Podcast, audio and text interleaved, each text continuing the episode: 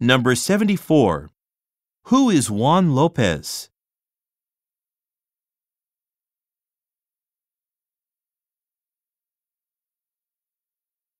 Number 75. Why does the speaker want to talk about low tides?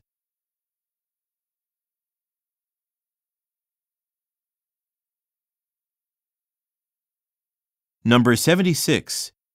According to the speaker, what does Mr. Lopez do every year?